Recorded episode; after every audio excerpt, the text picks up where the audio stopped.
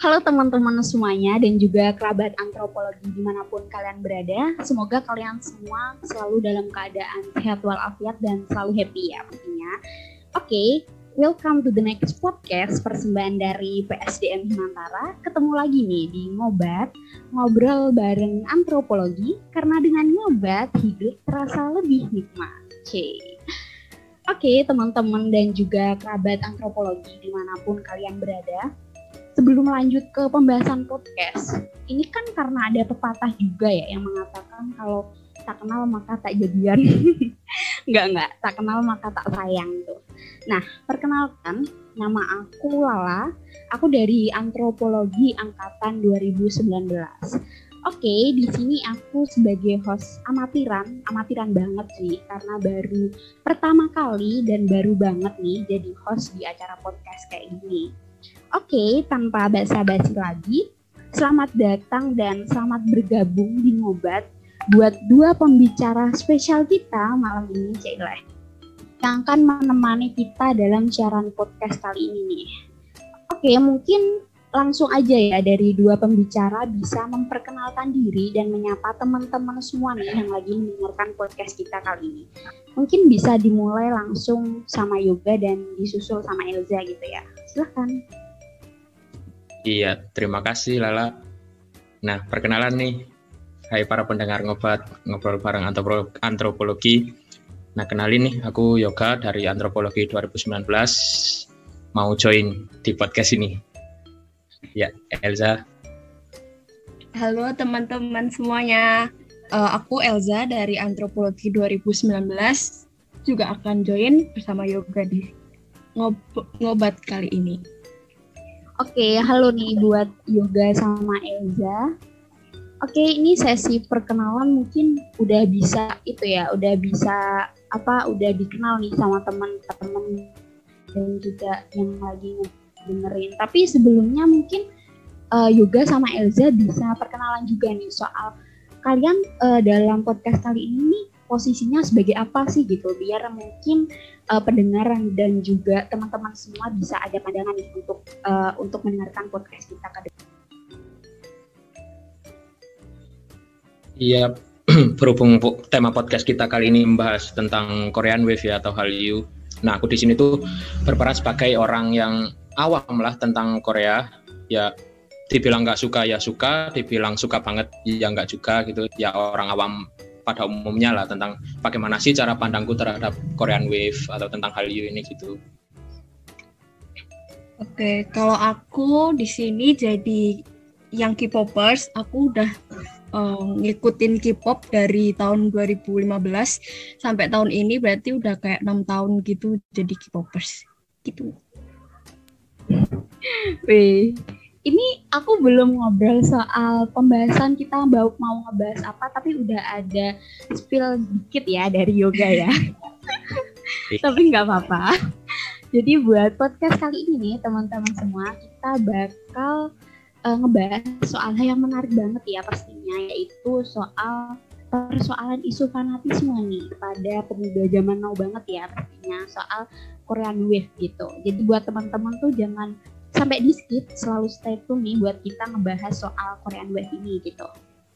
Nah, untuk lebih detailnya nih, kita bakal uh, ngebahas sama Yoga sama Elza dalam sesi lebih ke diskusi atau bertukaran bertukar pikiran lah soal judul podcast juga yang akan kita kulik lebih dalam dalam sesi podcast kali ini yaitu soal untukmu idolaku, untukmu idolamu dan untukku idolaku. Wih, ini pembahasan yang menurut aku pribadi sangat bermakna ya, sangat singkat, padat, jelas dan ini langsung ada gambaran nih soal ke sana nih gambaran podcastnya gitu. Nah sebelumnya sebelum kita mulai masuk ke topik pembahasan nih, aku mau ngasih sedikit pandanganku sih ke teman-teman yang lagi mendengarkan sama juga Elza juga soal Korean Wave. Kalau aku sendiri kan mandang Korean Wave itu tuh kayak apa ya? Bisa diartikan tuh kayak fenomena gelombang Korea gitu loh. Kayak ada maksudnya unsur-unsur budaya Korea nih ke kita ke pemuda zaman sekarang kayak dalam hal unsur hip hop lah atau kayak bahasa akrabnya tuh ada juga drakor gitu ya drama Korea gitu. Terus ada juga dalam hal Korean food bahkan Korean style juga gitu banyak banget sih sebenarnya. Tapi kalau di podcast ini nih teman-teman kita bakal nekenin di hal K-popers nih. Terutama dari sisi Elza tadi ya sebagai K-pop yang udah menggandrungi uh, sosok K-popersnya selama enam tahun ya gitu. Nah kalau dari pandanganku tuh Korean Wave seperti itu gitu. Gimana sih uh, pandangan pribadi Elza sama Yoga gitu dalam uh, kalian memandang fenomena Korean Wave ini gitu. Mungkin bisa dimulai dari yoga dulu ya. Oke. Nah, kalau tentang Korean Wave ini ya, ini hal yang menarik banget sih buat aku karena soalnya kayak dilihat dari uh, sosial media pun juga banyak bermunculan gitu tentang hal-hal tentang Korea. Nah, aku mandangnya Korean Wave ini ya kayak beberapa persebaran kebudayaan pada umumnya gitu. Ya kayak mulai dari Korea terus keluar Korea itu kan banyak diminati jadi di beberapa tempat lain tuh jadi hal yang spesial gitulah. Nah tentang Korean Wave ini tuh aku tahunya juga uh, bukan hal yang instan ya tentang datangnya terutama di Indonesia gitu ada prosesnya yang cukup panjang juga dari beberapa tahun yang lalu namun belakangan ini tuh ngelihat Korean Wave jadi kayak lebih terfokus gitu pada antara boyband girl band Korea dan K-drama atau sering disebut drakor juga di Indonesia. Nah, aku aku ngelihatnya kalau Korean Wave lebih fokus ke situ sih antara Korean Wave eh Korean Wave antara K-drama sama si boyband dan girl bandnya gitu. Oke, kalau aku mau membahas mungkin lebih kayak dari sisi K-popersnya ya. Dulu tuh kan aku uh, masuk apa jadi jadi K-popers tuh tahun kayak 2015 gitu loh. Dulu tuh aku jadi K-popers itu tuh karena teman-teman aku tuh juga K-popers. Ya, itu kalau dulu 2015 kan kayak kalau nggak nggak kayak sekarang yang YouTube bisa diakses di mana-mana segampang itu. Terus kayak streaming bisa diakses di mana-mana. Kalau dulu kan nggak kayak gitu ya. Nah kalau sekarang tuh kayak makin besar-besaran aja gitu Korean wave-nya. Jadi kayak kalau cuman di YouTube, kalau sekarang mungkin sampai yang ke TV uh, boyband K-pop juga uh, K-drama terus variety variety show-nya Korea pun sekarang juga kan ada yang ditayangin di TV gitu sih kayak jadi makin gede aja itu Korean Wave di Indonesia. Oke oke jadi kalau Korean Wave itu berarti makin lama tuh malah makin banyak ya. Maksudnya ini kan juga dipengaruhi sama media sosial sama platform-platform yang mendukung gitu ya berarti. Iya benar. Mungkin itu juga uh, salah satu dampak dari teknologi yang makin canggih juga itu sih. Jadi ya semakin canggih terus semakin banyak platform yang nyebarin juga gitu. Terus jadi semakin gede aja gitu Korean Wave-nya. Hmm. Terus kalau dari Elza nih dari Elza dulu ya sebagai K-popers yang udah K-pop banget nih. apa sih uh, dampak Korean Wave gitu dari uh, buat diri Elza pri pribadi gitu selama kenal ya kenal atau menggandrungi Korean Wave dari 2000 berapa tadi Za? 15 ya? 2015 ya. Ah, 2015 uh, sampai sekarang. Kalau aku mungkin mungkin pertanyaannya kayak dampak jadi K-popers gitu ya. Itu kalau aku lebih di aku pribadi jujur uh, kemampuan bahasa aku meningkat sumpah soalnya kalau aku nonton konten K-pop tuh kan konten K-pop tuh mereka ngomong pakai bahasa Korea ya. Nah kita butuh subtitle. Nah subtitlenya itu kita pakai aku pakai subtitle bahasa Inggris gitu. Jadi dari situ aja kayak kemampuan berbahasa Inggrisku tuh jadi kayak dilatih gitu. Terus selain itu, selain kemampuan bahasa Inggris, aku juga bisa jadi tahu kemam apa bahasa Koreanya kayak kebudayaan bahasa. Kan kalau bahasa tuh kayak budaya banget beda beda apa beda bahasa tuh kelihatan banget beda budayanya gitu. Jadi aku ngerti kayak dikit-dikit lah kayak basic dikit-dikit banget bahasa Korea gitu. Selain itu juga aku jadi tahu um, kulinernya mungkin, terus fashion beauty standar gitu-gitu aku jadi kayak terpengaruh juga sebenarnya dari situ. Wih, ternyata mempengaruhi banyak aspek kehidupan juga ya ini. Iya, banyak. ini Elza tahu bahasa bahasa Korea dikit-dikit. mau nggak? Uh, mau nggak ngomong bahasa Korea? Selamat datang tuh apa sih? Sebenarnya selamat bergabung atau selamat datang lah. Bahasa Korea itu apa? Enggak selama enggak selamat datang sih. Sapaan gitu mungkin. Ya, Annyeong ya, sapaan. Annyeonghaseyo. Gitu dong. Gitu dong aja. Oke oke. Dari yoga nih, ada nggak sih uh, ngikutin apa kayak semacam drakor gitu nggak? Atau akhirnya ada dampak lah yang dirasain meskipun dari pemaparan yoga tadi dia uh, orang yang apa ya, yang lebih netral gitu nggak ngikutin tipe banget, tapi ada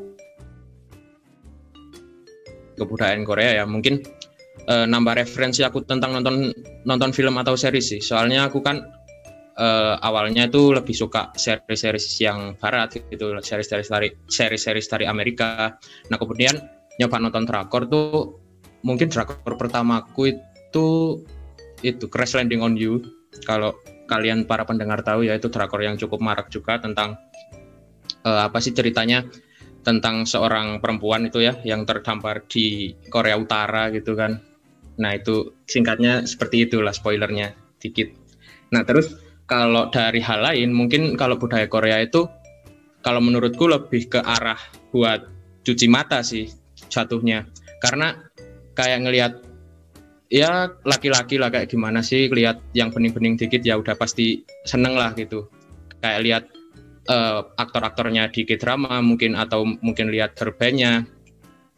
Nah di samping itu juga ini sih aku tertarik juga sama musik K-pop tuh beberapa juga ada yang aku suka kayak beat-beatnya dari musik-musiknya Blackpink ataupun dari Red Velvet itu pun juga aku cukup sering dengerin gitu.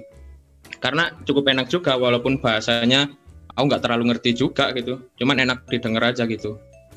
Nggak sampai seperti Elsa gitu kan yang udah ada pengaruhnya sampai ke dia bisa belajar bahasa dari situ aku belum nyampe situ sih. Cuman lebih ke arah entertain aja gitu jatuhnya oke ini Beauty apa tadi yang didengerin juga Blackpink sama apa Blackpink Red Velvet mungkin Twice juga dengerin itu karena emang bener bener enak atau rasanya cantik-cantik ya Ya di antara dua itu sih. Yang pertama mungkin ya karena dari segi visualnya menarik untuk dilihat. Yang kedua kalau lagunya didengar beberapa kali itu juga enak gitu. Kayak aku bandinginnya ya ini kayak sama orang denger dangdut gitu. Pasti denger satu kali mungkin agak cringe atau gimana gitu. Tapi orang denger berkali-kali itu lama-lama juga enak juga gitu buat didengar. Jadi suka juga akhirnya. Oke okay, oke. Okay. Ini dari pandangan kalian berdua juga nih. Kalau sebentar sebentar. Kalau dari aku pribadinya, aku orang yang netral sih bisa dikatakan kayak yang nggak ngikutin K-pop, malah nggak ngikutin sama sekali. Mungkin ini bisa jadi referensi juga nih ya buat teman-teman yang mungkin lagi nggak ngikutin K-pop sama sekali kayak aku nih bisa buat uh, apa ya referensi aja gitu untuk memperdalam atau uh, bisa membawa pengaruh ke kehidupan kalian kayak Elza tadi gitu. Atau dari yoga sama Elza ada saran nggak kayak film atau apa gitu yang mungkin bisa didengerin buat uh, orang yang mau lebih tahu nih soal K-pop atau sebagainya itulah. Uh, kalau itu mungkin lebih ke Elza sih ya, karena soalnya aku udah yeah, yeah. udah ngomong tadi juga aku lebih nekeninnya ke segi entertainmentnya gitu. Aku nyari hiburannya dari apa sih Korean Wave itu ya aku nganggapnya itu hanya cuma sebagai sarana entertainment gitu buat sebagai hiburan nggak nggak yang terlalu aku sampai mendalamin budaya Koreanya juga gitu. Mm-hmm. Dari Elza gimana nih Ada nggak? Mungkin kalau mau yang di awal masuk Korean Wave tuh uh, nyoba nonton K-drama dulu gitu. Kayak sekarang yang lagi ongoing tuh ada Youth of May itu K-drama. Terus yang benar-benar semua orang semua K-pop tahu tuh Replay 1988 nah itu semua orang kayak semua orang tuh lihat gitu terus yaitu Crash Landing on You terus kayak ya mulai dari nonton K-drama itu sendiri sih soalnya kan kalau nonton K-drama tuh kayak bersambung bersambung gitu loh jadi biasanya kayak kita penasaran penasaran nah terus ntar biasanya nagih nagih nagih gitu sih kalau mau di awal kayak gitu. Oke oke. Kalau dari pandangan Elza sama Yoga tuh apa sih gitu yang mungkin selama ini kalian tahu gitu soal K-pop maupun K-popers menurut kalian tuh apa sih gitu? Oh, nyoba dari aku dulu kali ya. Nah, boleh boleh. Kalau tentang K-pop, mungkin ya Korean pop itu tentang musik gitu kalau dari K-popnya. Tentang bagaimana uh, musik-musik Korea ini dibentuk, bagaimana cerita-ceritanya itu mayoritas cerita tentang apa gitu. Cuman aku nggak mendalami di situ. Kalau ini dari segi pandangku, kalau musik Korea itu kebanyakan yang musik-musik yang apa, feelnya bahagia gitu tapi nggak tahu artinya artinya itu gimana. Cuman kalau didengerin kayak bikin seneng aja gitu vibe-nya. Nah mungkin kalau dari K-popers nah ini nih yang suka aku sering lihat tuh kayak K-popers ada yang biasa-biasa aja. Ada yang bisa dibilang apa ya fanatik juga lah ya. Hmm. fanatiknya itu kayak mereka sampai istilahnya memuja-muja idolnya gitu kan. Nah itu jadi hal yang aku pertanyain gitu.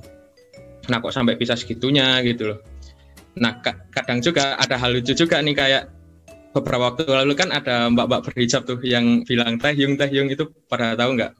Nah itu itu hal yang menarik juga sih buat aku dari uh, budaya Korea atau bukan budaya ya akibat masuknya budaya Korea ke, ke Indonesia tuh bisa memunculkan hal-hal yang menarik entertain lagi seperti itu gitu loh nggak dari Koreanya juga tapi membentuk kepribadiannya di sini juga menjadi hal yang menarik gitu jadinya.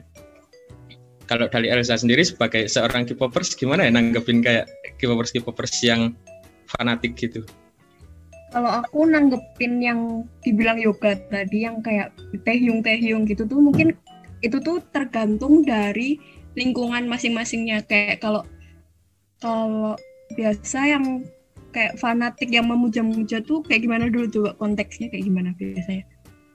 Uh, biasanya tuh kalau aku lihatnya mereka sampai uh, lebih ke arah halu gitu sih. Kayak misalnya mereka ngupload di IG story tentang idolanya terus bisa dibilang kayak ada konteks-konteksnya suamiku suamiku gitu-gitu.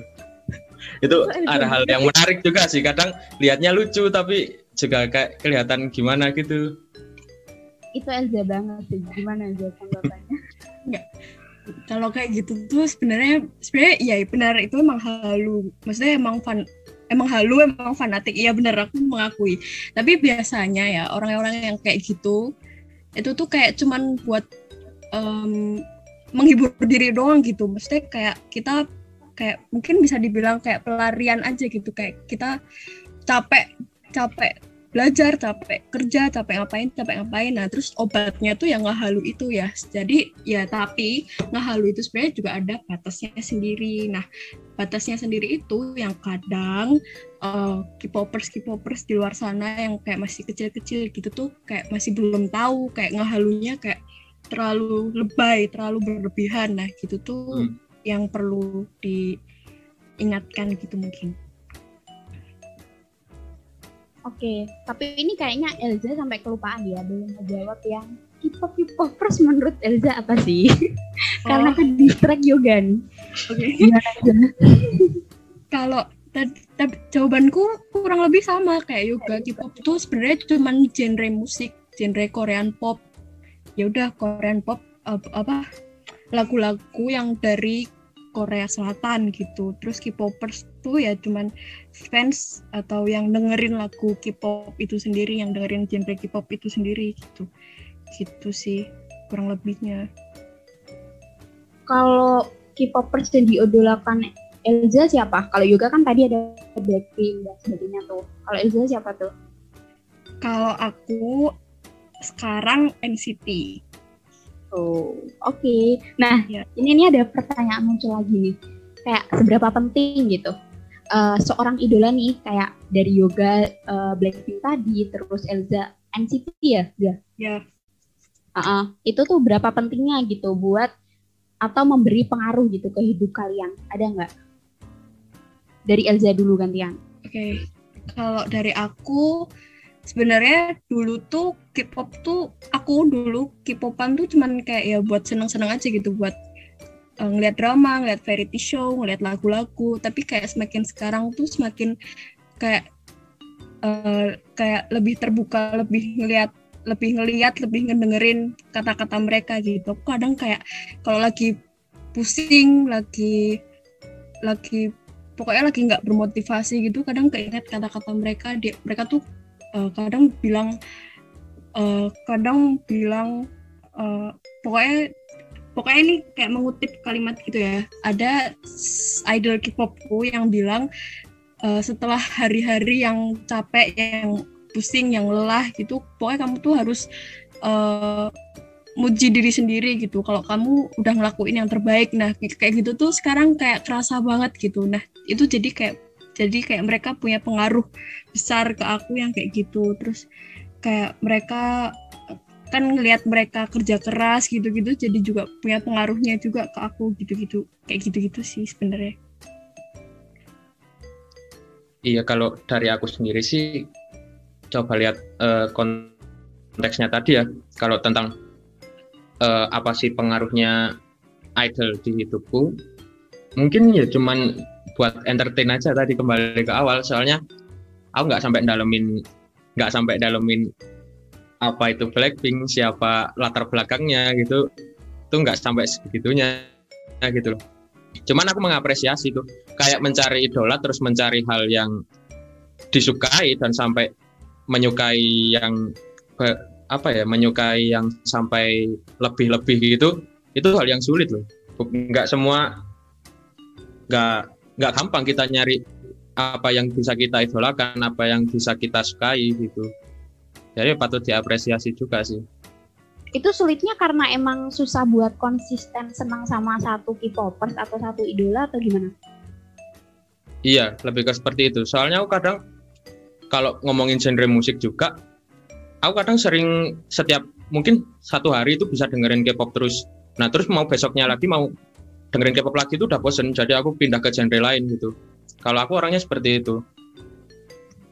Jadi nggak gampang bisa stay gitu kalau tentang taste musik ataupun uh, drama drama ke drama itu nggak bisa stay itu gitu loh jadi kalau ngefans pun aku kadang bukan ngefans sama uh, seorang idolnya itu lebih ke karyanya mungkin uh, aku lebih dengerin lagunya Blackpink tertentu bukan fans ke Blackpinknya mungkin karena seneng ke lagunya aja gitu hmm. uh, aku mau nyambung dari yang yoga tadi jadi sebenarnya kalau di aku sendiri uh, kan aku K-popers dari tahun 2015. Nah, itu tuh uh, sebenarnya perjalanan dari awal ke NCT itu juga nggak nggak dari awal suka NCT gitu. Jadi kayak dari awal ke grup siapa, grup ini, grup ini, grup itu, grup ini lagi, terus sekarang lagi NCT gitu. Jadi kayak ya benar uh, buat apa tetap di saat apa tetap selera di satu hal yang sama tuh emang susah gitu. Jadi aku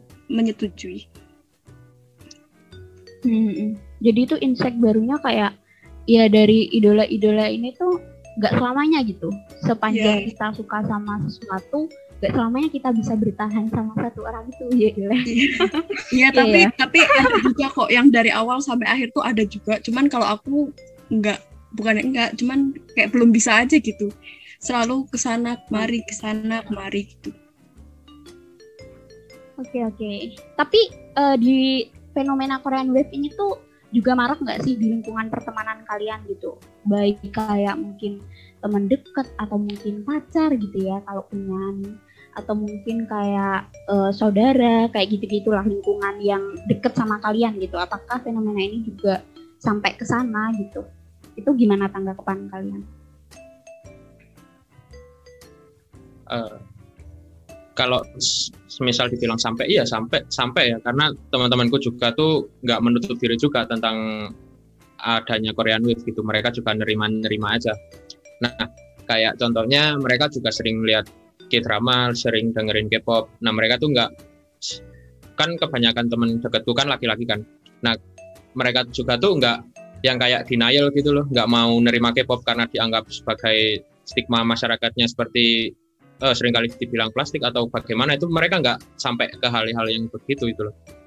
Nah soalnya uh, mereka nggak sampai ke arah yang apa ya bisa dibilang orang-orang itu sering dibilang mungkin toxic masculinity ya tentang eh, laki-laki harus dengerin musik rock atau gimana itu dari circleku sendiri itu nggak sampai yang sebegitunya itu karena mungkin dari segi K-drama juga mungkin enak ditonton, dari segi K-pop juga enak didengar seperti itu. Dari segi visual pun juga enak dilihat seperti itu tadi. Seperti itu sih kalau dari aku. Kalau dari aku sebenarnya itu ngaruh banget di circle pertemanan saat ini ya. Aku tuh bahkan punya temen yang kita tuh nggak satu SMP, nggak satu SMA, bahkan kuliah pun nggak, tapi kita tetap tapi aku temenan sama dia dari dulu sampai sekarang masih kontakan. Kenapa? Karena K-pop. Jadi karena kayak karena kita punya satu kesamaan eh kesamaan kesukaan yang sama, kesukaan yang sama. Jadi kita tuh emang bisa yang jadi kayak sering share eh idol ini lagi ini loh eh idol ini ganteng banget gitu-gitu. Jadi kayak semakin erat aja gitu pertemanannya mungkin karena K-pop. Itu sih salah satunya. Oke, ternyata balik lagi ya, dampaknya besar juga. Tapi ini bisa dicoba banget sih buat aku juga sih sebenarnya, karena aku tipe kalau orang aku nggak konsisten sama sekali. Bahkan bisa dibilang aku kayaknya nggak ada satu orang yang aku idolakan banget gitu sampai ya segitunya atau bahkan fanatik kayak gitu-gitu belum ada sih. Karena dari penjelasan Ilza juga tadi ya, itu kayak dia ternyata bisa jadi contoh dan bisa jadi penyemangat juga gitu dan bisa mendawa, membawa dampak banyak gitu di kehidupan kita sehari-hari pertemanan dan lain-lain gitu. Oke selain itu nih buat Elza sama Yuga juga uh, menurut pandangan kalian pribadi ya kenapa sih kok K-pop itu tuh di mata uh, teman-teman atau orang-orang awam nih sering banget uh, dibanding-bandingkan sama penggemar lain kayak uh, beda gitu gitu sama kayak penggemar band rock, penggemar bola lebih sering jadi perbincangan kayak K-pop tuh gini-gini atau bahkan pernah kan ada konflik itu yang kayak gitu-gitu. Nah itu tuh gimana menurut kalian? Dari yoga dulu deh. Uh, kalau dari aku sih gimana ya mandangnya? Kalau dari aku sendiri uh, ngelihat K-pop yang suka dibanding-bandingin itu mungkin karena yang pertama tuh sudah jelas dari segi penampilan ya. Karena di di sini tuh kayak kulturnya udah berbeda gitu. Nah dari eh, mungkin kalau suka dibanding-bandingin sama atau atau fans dari bidang lain itu juga kurang lebih sama aja gitu loh kalau kita berpindah ke fans bola mereka juga ada yang fanatik yang sampai membela klubnya mati klub favoritnya mati-matian gitu.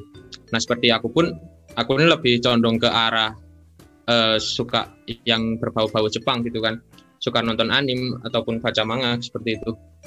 Nah aku pun jadi ya mikirnya kayak sama aja gitu, kayak di setiap fanbase. Itu mungkin ada yang fanatik, ada juga yang biasa aja, tergantung dari bagaimana persepsi mereka masing-masing terhadap apa yang mereka idolakan itu. Balik lagi ke pernyataanku sebelumnya ya nyari apa yang diidolakan itu sulit gitu loh.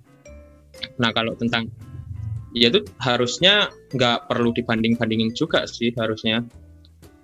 Nah karena kalau mau banding-banding ya jatuhnya malah tetap jadi konflik nggak bakal ada penyelesaian juga penyelesaiannya dengan cara ya udah toleransi aja atau dibiarin.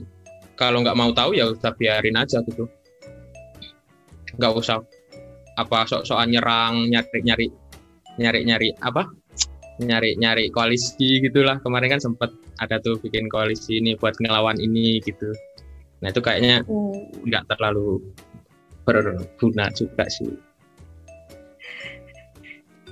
Kalau dari aku mungkin karena yang kelihatan aja gitu K-popers. Maksudnya kan kalau sekarang ya dilihat aja dari trending Twitter gitu kan. Uh, kayak kayak seminggu tuh berapa kali sih K-pop trending gitu kan mesti kayak banyak sering banget gitu kan. Jadi yang makin kelihatan ya K-pop. Terus ada gitu orang yang ya mungkin gabut atau gimana gitu ya nyari koalisi itu tadi kata yoga. Terus jadi banding bandingin terus kayak nyari pasar aja gitu.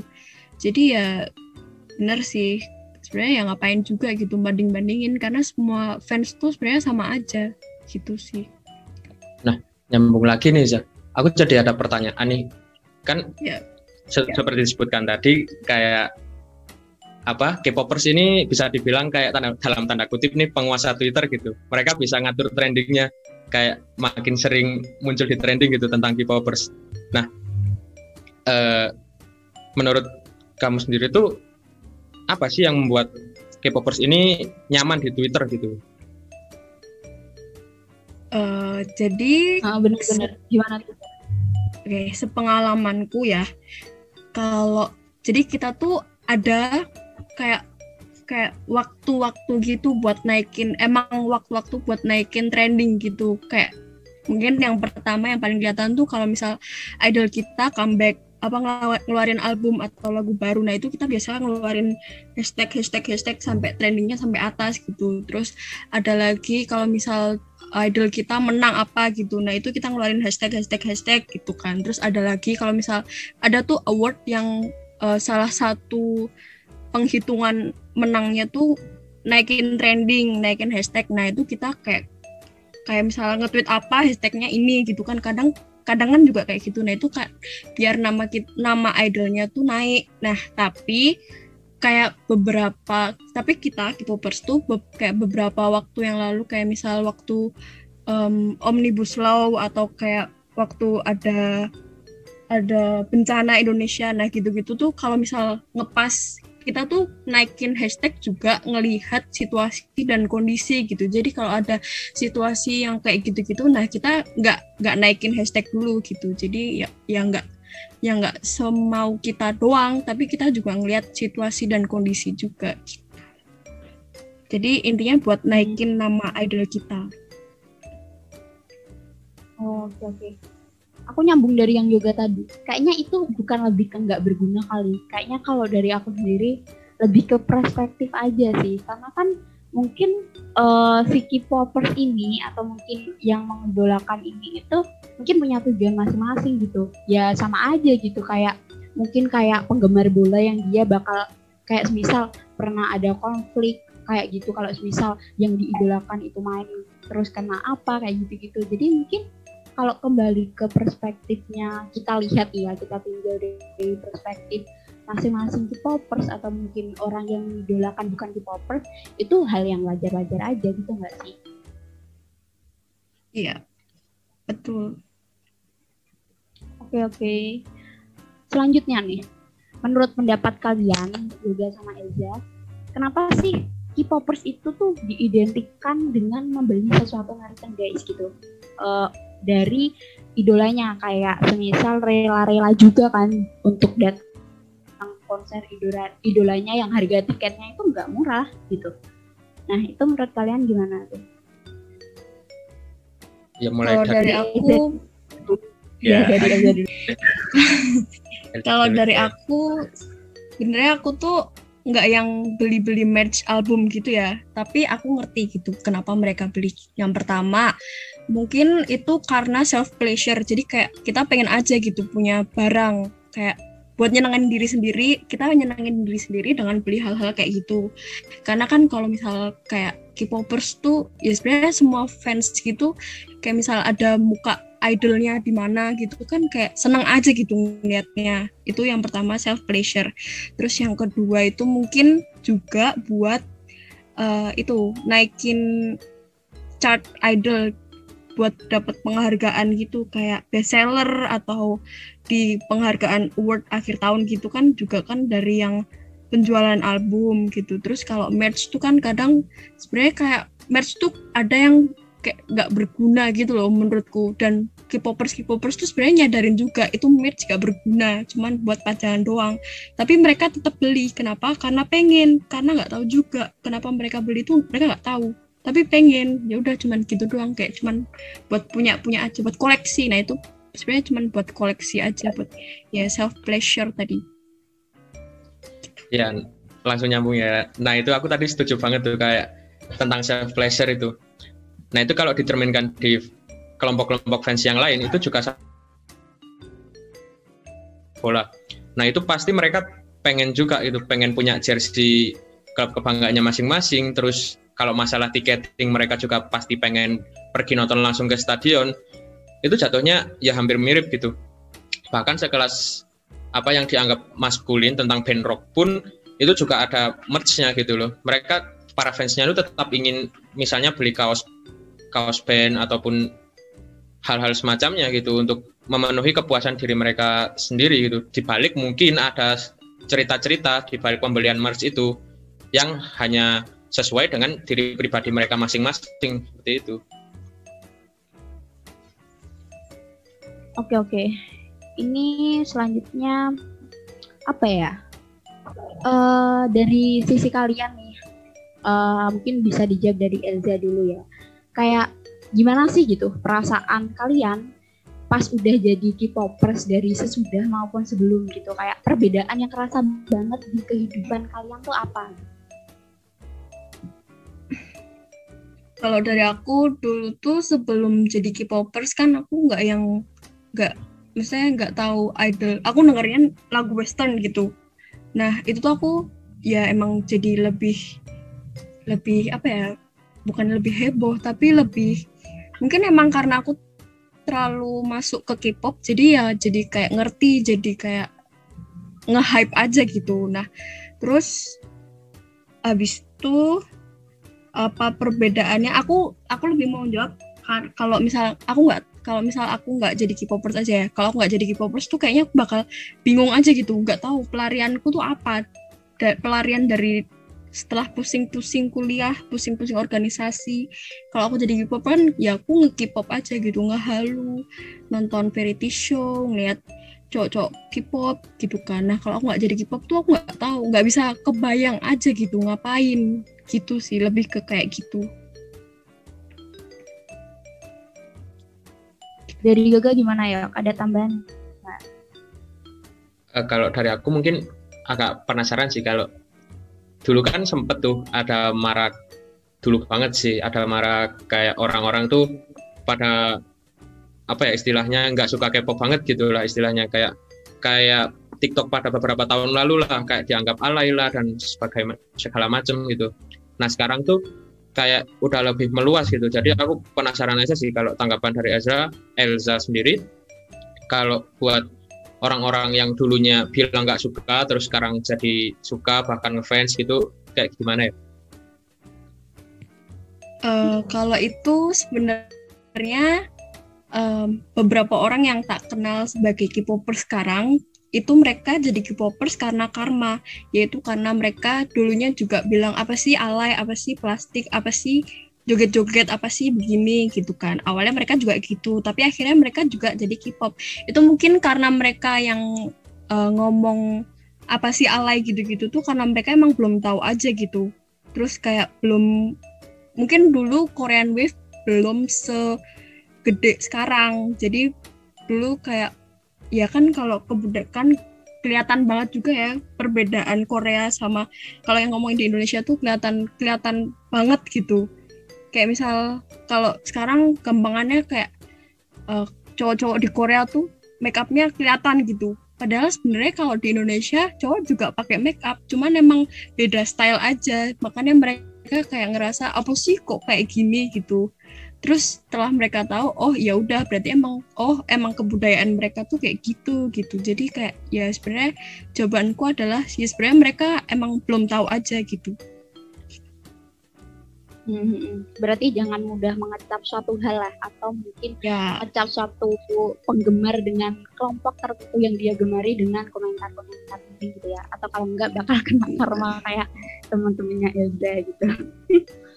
Oke, okay. ini ada ini ada satu itu sih. Satu pertanyaan terakhir. Nggak kerasa banget ya. Untuk uh, closing yeah. statement nih dari Elza maupun juga soal kalian melihat ataupun apa ya menanggapi fenomena Korean Wave yang terjadi saat ini. Dari yoga dulu kali ya gantian. Silakan. Ya kalau dari aku sendiri untuk menanggapi Korean Wave ini ya ngelihat ini ya, mulai dari ngelihat Indonesia ini negara multikultur gitu. Kayak masyarakat-masyarakatnya masyarakatnya ini juga bebas gitu. Mereka mau uh, apa minat ke kebudayaan yang mana. Di samping mereka membawa kebudayaan dari diri mereka sendiri gitu, kebudayaan mereka yang ada dari lahir. Nah, terus kan dengan adanya globalisasi ini juga Nah ini memperbanyak referensi mereka gitu tentang kebudayaan-kebudayaan di tempat lain. Nah itu kemudian kebebasan mereka juga untuk memilih uh, kebudayaan yang mereka sukai itu uh, terutama untuk kepentingan self pleasure itu tadi agar mereka juga bisa mengimbangi tentang antara kesibukan dan juga apa hal yang bisa menghilangkan stres mereka. Nah itu jatuhnya bisa membuat komunitas baru juga tadi seperti Elsa menemukan orang-orang baru di K-pop atau mungkin orang-orang baru di hal lain gitu. Jadi kalau menurutku tentang pandangan tentang Korean Wave ini menjadi sebuah hal yang luar biasa juga ya bisa me mencakup ke banyak orang di Indonesia gitu yang latar belakangnya pun juga berbeda-beda seperti itu. Kalau dari aku mungkin uh, dari sisi K-popnya, dari sisi K-popers. Jadi sebenarnya K-pop tuh cuman buat senang-senang aja gitu teman-teman. Ada tuh yang sampai um, kalau di media sosial tuh sampai yang ada yang bilang kalau kalau nggak streaming nggak usah ikut seneng kalau idolnya menang gitu. Ya ampun itu tuh rasanya kayak ya Allah kayak gini tuh buat senang-senang aja nggak usah yang dibikin hmm. uh, dibikin mikir, dibikin pusing gitu. Ada terus kemarin tuh sebenarnya lagi rame juga gitu. Sampai ada yang bilang kalau K-pop buat kamu jadi orang jelek, buat kamu jadi orang yang sakit, mending nggak usah K-popan aja gitu. Terus ada juga yang kalau di Korea itu namanya sasayeng itu tuh kayak penguntit gitu. Jadi mereka yang sampai bener-bener nguntit idolnya sampai yang ngikutin sampai yang bikin idolnya risih nah kayak gitu nggak perlu aja nggak usah.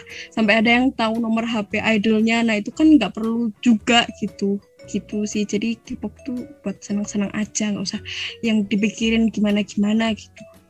Kan kalau orang kalau suka tuh orang orang kalau ngeliat orang yang dia suka tuh harusnya juga ikut suka gitu. Nggak perlu yang nggak perlu yang dipikir susah-susah gitu.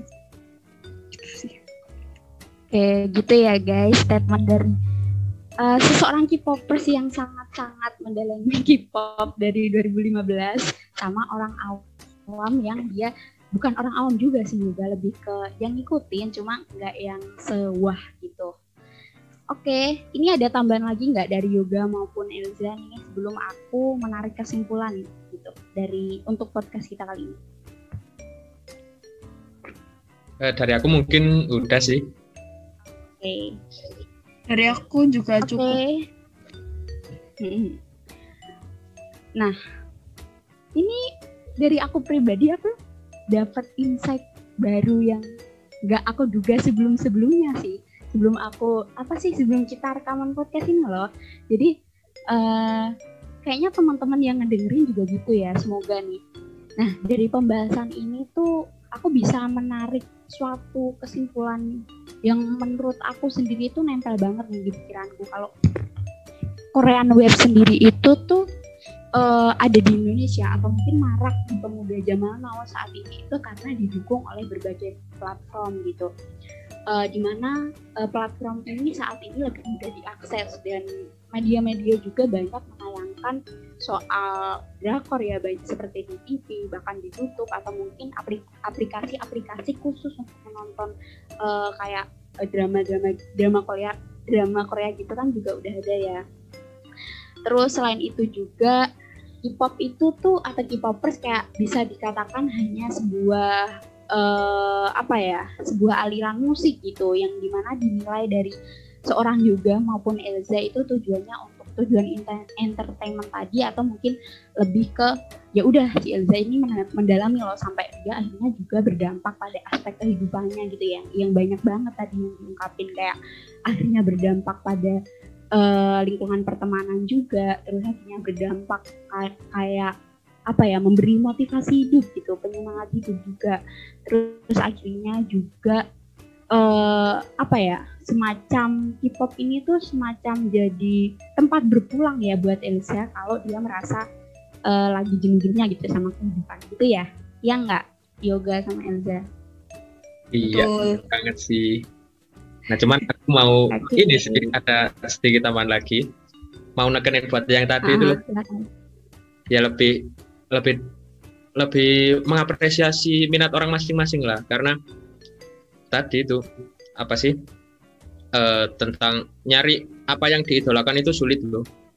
Jadi kalau orang udah mengidolakan sesuatu dan dia udah bisa bisa mendapat kebahagiaan dari situ, yaitu ada patutnya untuk diapresiasi lah. Walaupun hmm. juga yang mengidolakan jangan terlalu yang gimana gimana banget gitu. Jatuhnya kayak ya mudah dinilai masyarakat lah jadinya. Katanya yang aman mungkin seperti itu. Bener-bener intinya jangan uh, jangan mudah mengecap suatu hal yang belum kita ada di posisi itu sebagai penggemar gitu karena kalau kita udah di posisi itu kita bakal ngerasa atau punya feel dan pendapat yang beda dari orang awam itu gitu kali ya oke okay, nggak terasa banget nih teman-teman dan juga kerabat antropologi di mana pun kalian berada kita udah sampai nih di penghujung podcast kali ini Uh, terima kasih banget buat Yuga sama Elza yang udah rela-relain nyempetin waktu nih buat kita ngobrol uh, dan bertukar bertukar pikiran ya dan akhirnya bisa ngasih insight gitu buat aku sendiri dan juga teman-teman juga yang ngedengerin podcast ya semoga gitu. Uh, selain itu juga kita dapat pandangan baru ya soal fenomena Korean Wave yang mungkin gak kita tahu gitu ya sebelumnya. Terus aku ingin sampaikan juga nih teman ke teman-teman yang lagi ngedengerin ini semoga uh, podcast kali ini bisa bermanfaat ya buat kita semua dan mungkin insight baru yang kita dapat tuh bisa diterapin lah dalam kehidupan nyata gitu. Oke, untuk untuk untuk teman-teman semuanya tetap stay healthy, stay happy dan stay positif dan see you in the next ngobat ngobrol bareng antropologi karena dengan ngobat hidup terasa lebih hikmat. Bye bye.